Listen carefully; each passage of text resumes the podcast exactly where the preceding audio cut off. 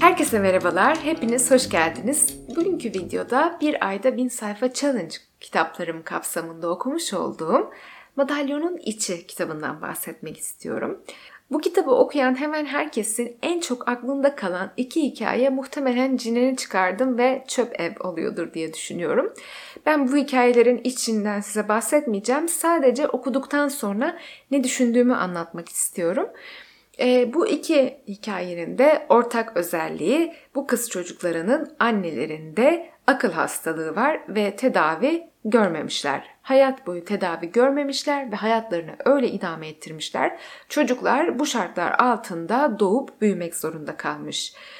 Bunu okurken e, ben ister istemez direkt şunu düşündüm. Neden evlilik öncesinde testler yapılıyorken ebeveynlik öncesinde testler yapılmıyor? Bildiğim kadarıyla bu sadece bizim ülkemizde değil, dünya genelinde de hani ebeveyn olmaya niyet ettin, sana gel bir işte ruh sağlığın yerinde mi test yapalım, işte beden sağlığın uygun mu test yapalım diyen e, bir ülke yok. Yani bunu zorunlu kılan bir ülke benim bildiğim kadarıyla yok. Belki insan hakları kapsamında bu uygunsuz bir bakış açısı da olabilir. Onu bilmiyorum. Hoş görün beni bu konuda eksiğim varsa. Fakat e, sanki olsa çok iyi olmaz mı? Yani ebeveyn olmadan önce herkesin bir hani ben hazırımı tam olarak sağlık testleriyle de beyan etmesi ve gerçekten de bunun öncesinde de bir ruhsal hazırlık sürecinin oluşması sanki çok daha iyi çocuklar, iyi nesiller yetişmesini sağlayabilir diye düşündürdü bana bu kitap. Yani böyle olduğunda çünkü çocuk da olumsuz bir ortamda büyümeyeceği için eğer ki kendisine de tetiklenebilecek bir ruhsal hastalık varsa stres ortamı daha az olacağı için aile içerisinde belki tetiklenme durumu oluşmaya da bilir hayatı boyunca.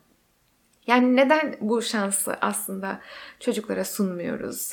Neden ebeveynlik e, bu kadar doğal ve bu kadar hayatın içinde kendiliğinden oluşuyor ve bilinçsizce oluştuğu için gelecek nesiller de böyle cinini çıkardım hikayesi ya da işte çöp ev hikayesi gibi hikayelerin kahramanı olmaktan kurtulamıyor. Ve aslında çocuk yetiştirmek çok zor, çok hayata büyük bir şey katıyor aileler böyle bir duruma üstlendiklerinde. O çocuk sadece bir çocuk olarak doğuyor ama sen geleceğe bir insan veriyorsun her şeyden önce. O insanın seni yetiştirdiğin şartlar bu kadar etkiliyor.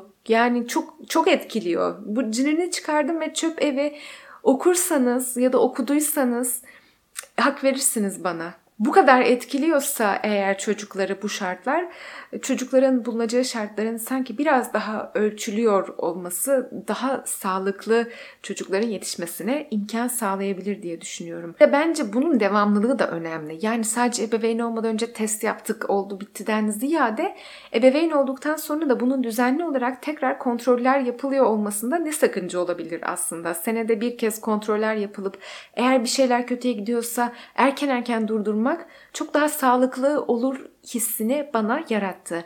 Sanırım Gülseren Budayıcıoğlu'nun da kazandırmaya çalıştığı farkındalık bu bizlere.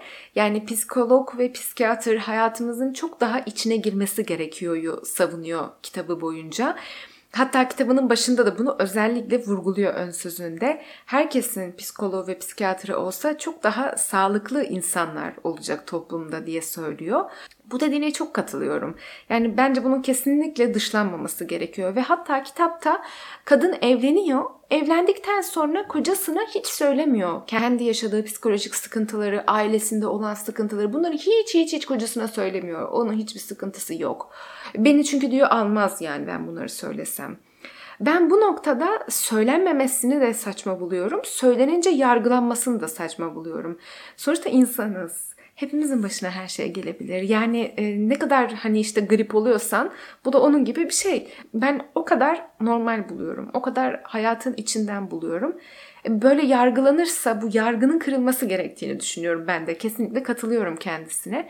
Ve yaptığı şey de bence çok değerli. Bu çabasını anlamlı buluyorum. Yani zaman içerisinde zaten şu anda ülkemizde bu psikolojinin sevilmesine de katkı sağlıyor. Bu kadar anlaşılır bir dille, günlük bir dille kitaplarını yazdığı ve bu kadar akıcı bir kurgu yarattığı için o anlamda güzel eserler ürettiğini düşünüyorum. E, bu kitapta ilk kez onu da biraz yakından tanıma fırsatı elde ettim. Kendisini özel olarak araştırmamıştım ve kendi hakkında bahsettiği bölümde TRT'de çalıştığından bahsediyor üniversite yıllarındayken. O zaman ben bunu duyunca sanki böyle dedim ki ah şu an taşlar yerine oturdu. Bu kadar ünlü bir yazar olmasının ve bütün Türkiye tarafından tanınan diziler ile televizyona taşınan bir yazar olmasının demek ki dedim ki temelinde daha gençlik yıllarında kazandığı ün var. Neden böyle düşündüm? E, çünkü onun e, kader motifinde bence o yıllarda daha edindiği belki çok daha eskiye dayanıyor ki orada tekrar edilmiş aslında. Onun kader motifinde bu ün olayı var her şeyden önce. Hatta çekim yasasıyla bakarsanız çekim yasası insana kendi istediğini vermez. İnsana kendi olduğu halini verir. Yani sen neysen kendine onu çekersin. Bence o içinde bu ün olayını sevip bunu içselleştirdiği için şu an bu kadar ünlü bir kişi olabildi diye de yorumladım aynı zamanda. Kitap özelinde beni kişisel olarak en çok etkileyen bölüm ise Kelebeğin ömrü oldu. Çok kısacık 2-3 sayfalık bir şeydi muhtemelen bu. Ben sesli kitap olarak dinledim. Tam bilmiyorum kaç sayfa olduğunu o yüzden.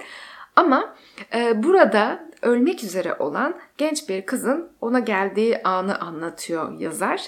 E, ve de bu beni çok sarstı. Yani bir anda bir hastalık çıkıyor ve ölmek üzere olma durumuna geliyor. Aslında hep böyle şey zannediyoruz. 80'e kadar yaşayacağım, 60'a kadar yaşayacağım. İşte geleceğime yatırım, geleceğime, geleceğime, geleceğime. Hepimiz geleceğimiz olacak zannediyoruz. Hepimiz yarınlara oynuyoruz. Ama ne kadar farkındayız? Elimizde olan tek şey bugünlerimiz. Ne kadar iyi değerlendiriyoruz bugünlerimizi? Bu soruları bana tekrar sordurttu. Yani şundan 6 ay sonra öleceğini bilsen kendini nerede eksik hissedersin diye sordum. Ve şundan 6 ay sonra öleceğini bilsen paranı nereye harcamış olmak isterdin diye sordum. Zamanını nereye vermiş olmak isterdin? Kimlerle zaman geçirmiş olmak isterdin diye sordum. Ne sende eksik kalırdı diye sordum ve bu soruların her birinin cevabını tek tek kendimde dinledim. Bunu düşündürtmek de bana iyi bir farkındalık kattı. Yani bazen ölüme çok uzak olduğumuzu hissediyoruz. Hele yaşımız gençse ne kadar yakın olduğumuzu hiçbirimiz bilmiyoruz oysa ki. Güzel bir kitap olmuş. Okuyan herkes kendine bir hikayeden bir şeyler katacaktır diye düşünüyorum. Her şeyden önce çok akıcı bir kitap. Yani keyifle akıyor, güzel gidiyor.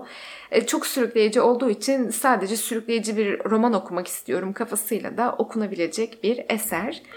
Böyleydi söylemek istediklerim. İzlediğiniz için çok teşekkür ederim. Lütfen kanala abone olmayı ve videoyu beğenmeyi unutmayınız. Yeni videolarda görüşmek üzere. Hoşçakalınız.